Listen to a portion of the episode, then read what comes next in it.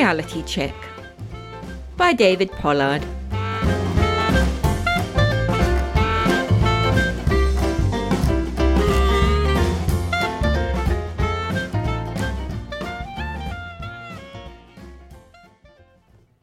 She really laid into me, she did.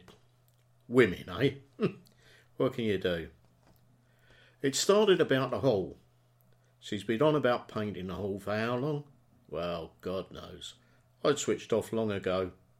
Well, you do, don't you? I focused on the wrong things. I should pay more attention to the house, keep our home in good condition. Oh, then she got onto the sitting room. Seems the sofa is shagged out. Seems I've been sitting on it too much. All you're good for, lounging about and watching crap on the telly. Those were her exact words. Then next door, they got a new telly and their garden. Harry, that's him next door. He's always out there pruning, tidying, digging, mowing. Now that's what I call obsessed. Still, she, the wife, she does have a point. The garden's a picture. And when the sun comes out, you know the one or two days between the rain and the snow and the high winds, they're out there. Wine on the terrace, Barbie all fired up. Comfortable. That's what it is. Comfortable. I suppose I could take that stuff down a tip. Worn out tyres don't really add to the elegance of the place. I'd need a bit of a hand with that diesel engine, though. Maybe Tom, the brother in law, would do me a turn, buy him a couple of pints. I like having a drink with Tom. Good bloke. Lucky to have a brother in law like Tom. Real laugh he is. Knows a bit about stuff too, he does. It all came to a head Christmas Eve. The bin men came round. Now, who would have thought it? And I'd forgot to put out the rubbish. Well, when they showed up, I was here in bed. Couldn't chase after them in me pants and vest now, could I? I tried to explain that there wasn't much rubbish anyway. It'd keep until next week, after Christmas, like. She went on about rats, other vermin. She started on about how I didn't give a shit, didn't pay attention to stuff that needed doing. She called me idle, shiftless. Few things I didn't even know she knew the word for. Then she started throwing things, odd things that hurt. Then she stormed out and started banging stuff in the kitchen. I didn't like that, not one bit, so I made myself scarce. Pubs weren't open yet, so I mooched about town for a bit, but it got really chilly. Well, brass monkeys to be strictly accurate. So I sat in the library with the dossers and layabouts just to get warm. Then they were open and I popped into the Goat and Compasses for, what, one or two? Nah, tell the truth, three or four. Nah, actually five pints. When I thought she might have calmed down and I was starting to feel the need to take on some solids, I, I traipsed home. No one there. Nothing on the stove. Nothing on the table. I had a bit of cheese and some bread. Then I had a bit of a kip on the sofa, you know, the one that shagged out. When I came round, it was dark. There was still no one there. It started me thinking. Where'd she got to? Visions of her under a bus or rushed to A&E flitted across my mind. Don't be daft, I told myself. She's just gone round her mum's. Probably having a good moan to the old witch. Anyway, I was feeling hunger pangs again. That bit of bread and cheese hadn't really satisfied the inner man, if you know what I mean. But Ruthie wasn't there to get the dinner, and the house was getting cold. Still, I'm not useless. I can fend for myself. Don't need to rely on a woman to sort me out. I turned on the central heating, set the thermostat up a couple of notches, the expense, and dialed up the local pizza place. Well, by the time the pizza had arrived and I washed it down with a couple of cans from the fridge, it was getting on for eleven. Still no sign of Ruthie. So I thought, give her the benefit of the doubt. Give her mum a ring.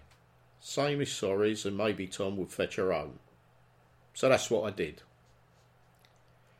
The old witch answered. Did I know what time it was? Of Course I did, I told her. But could I speak to Ruthie? She ain't here. Ain't she with you? Of course not, you silly old bag. That's why I'm phoning you. At least, that's what I wanted to say. But of course, I had to get into a long winded explanation of why I thought my wife might still be at her mother's at 11 o'clock on Christmas Eve. The upshot was, she wasn't there, and Nora hung up. I listened to the dead phone for a minute or two and then hung up.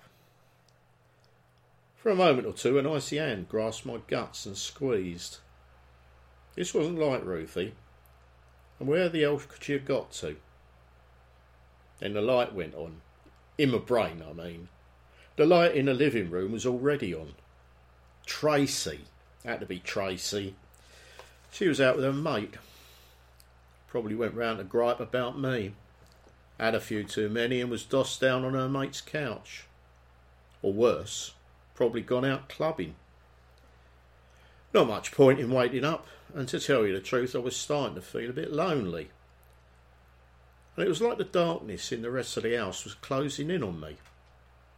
I've never liked being in an empty place on my own. So I dragged myself upstairs, making sure I turned the lights on ahead of me. Not fond of the dark. Silly. What could there be, eh? I dropped my clothes on the floor and climbed into bed. It was cold between the sheets. I dragged the covers over my head and shivered. I missed the warmth of someone next to me. Well, not just someone else. Ruthie. That's who I missed. Miss cuddling up to her, smelling her and feeling her warmth. After a lot of tossing and turning, I finally went to sleep. But it wasn't as if it was a refreshing sleep. And I kept having these dreams. I was chasing someone down a series of corridors. Must have been Ruthie. But I never caught up with them. Always turning the corner just as Ed turned the one in front. Christmas morning was dull and grey and still no Ruthie. I got up about eleven, I suppose. Made some coffee, sat in the kitchen table to have a think. Ruthie had never done anything like this before, stayed out without a word. She must be good and mad at me this time, but I couldn't figure out why. Oh, we'd had rows like this before. Well, not rows exactly. I don't like rows.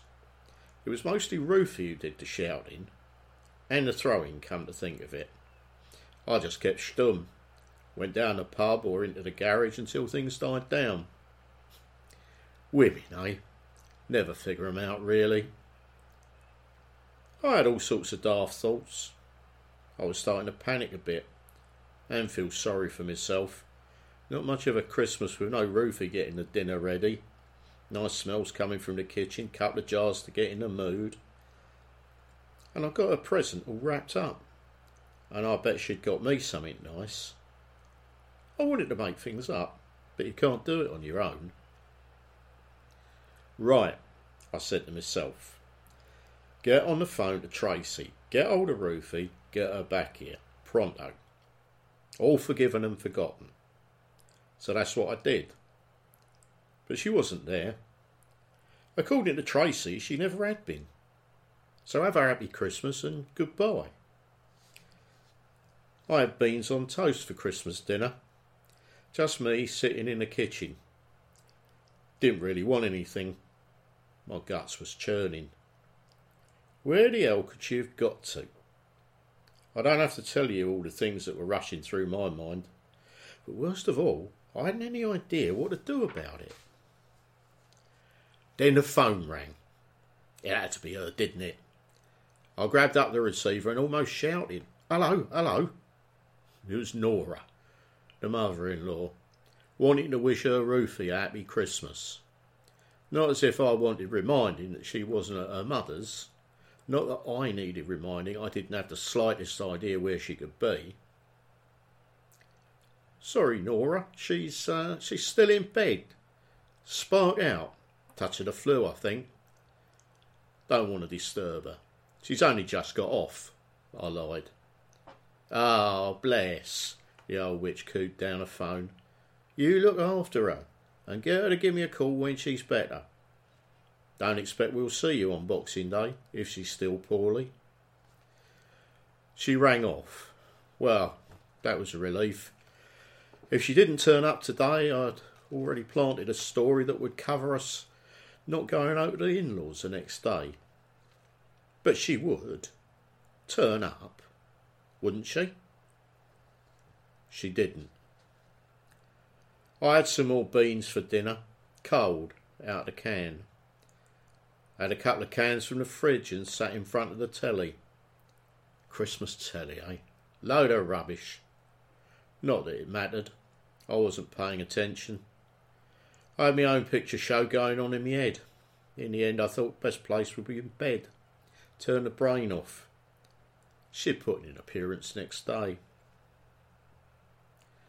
I couldn't go to sleep, just tossed and turned, imagining wilder and more terrifying things that may have happened to Ruthie. And worse, then I started imagining life without her. In the end, I dropped off, but when I woke up, it was still dark. And still beating in my brain was the thought that maybe she'd up and left me. But surely she'd go to her mum. That's where she'd go if she left me, wouldn't she? But she wasn't there. Well, that's what Nora had said. But it must be true, what Nora had said. After all, she wouldn't phone asking to talk to her if she was really there, round Nora's. Unless. I went round and round this until daylight came on. Head was spinning and my insides thought they'd been on a roller coaster. But I knew how to settle this. I got up and checked the wardrobe. Do you know what clothes your wife's got? No, neither do I. Useless, that's what it was. I stared into the wardrobe and it looked as packed tight as ever it was. I couldn't tell if anything was missing. But the suitcases were still there, both of them. Still with the airline tags from the last time we'd been on holiday. Benidorm three years ago. So she couldn't have done a bunk. Unless. Nah, I wasn't even going to go down that path. Well, she didn't show up on Boxing Day. I just sat around imagining the worst and trying to think what to do. Should I call the police? Obviously. But then I had a little think about that. They'd want to know what had been going on why she might have gone off. I'd have to mention the row, and thinking about it, it did seem, well, a bit trivial. They'd put it down to a domestic and forget about it, wouldn't they? Maybe they'd call round to her mum, just in case she was there all the time, but not letting on like. Nora would tell him about the little white lie I'd told her about her being in bed with the flu that might look suspicious. They might come back here, start digging up the back garden. Not a good idea then. Never really a good idea to get the law involved. Should I phone the hospitals? What would I say? How many hospitals would I have to call? In the end, I just sat there, missing her. She came back the next day. Just walked in, didn't speak, didn't say a word. She just walked back in, made a cup of tea, and sat there like she'd just popped out to the shops. She made dinner, and we sat in silence over the kitchen table. It was only spaghetti bolognese, but it was wonderful. Not just hot food, but someone here to eat it with. But she still didn't say a word. She sat and watched telly after dinner. I washed up, Sat with her afterwards on the shagged out sofa. Just glad she was back and in one piece. She went to bed in a spare room, and I slept in our bed. She kept up the silent treatment for another day or so. I didn't mind one bit. I was just glad she was back. I had to go at a bit of hoovering, and she let me. I washed up after every meal, made her a cuppa from time to time. Then she let me have it. She sat me down in the living room and read me horoscope. You'll have got the gist of what she had to say by now. I just sat there and took it. I knew what I had to do, and I wasn't expected to add anything to the discussion. I never did ask her where she'd been, and she didn't offer to enlighten me. Still, there's some things you're better off not knowing. So here I am, a reformed character, you might say, or at least undergoing a complete attitude makeover. I'll get to those tyres tomorrow, and I'll give Tom a call. Better get down to B&Q too. She wants the all done in nil, whatever that is. Can you hear something? What's that noise? Ah, shit. It's them bin men.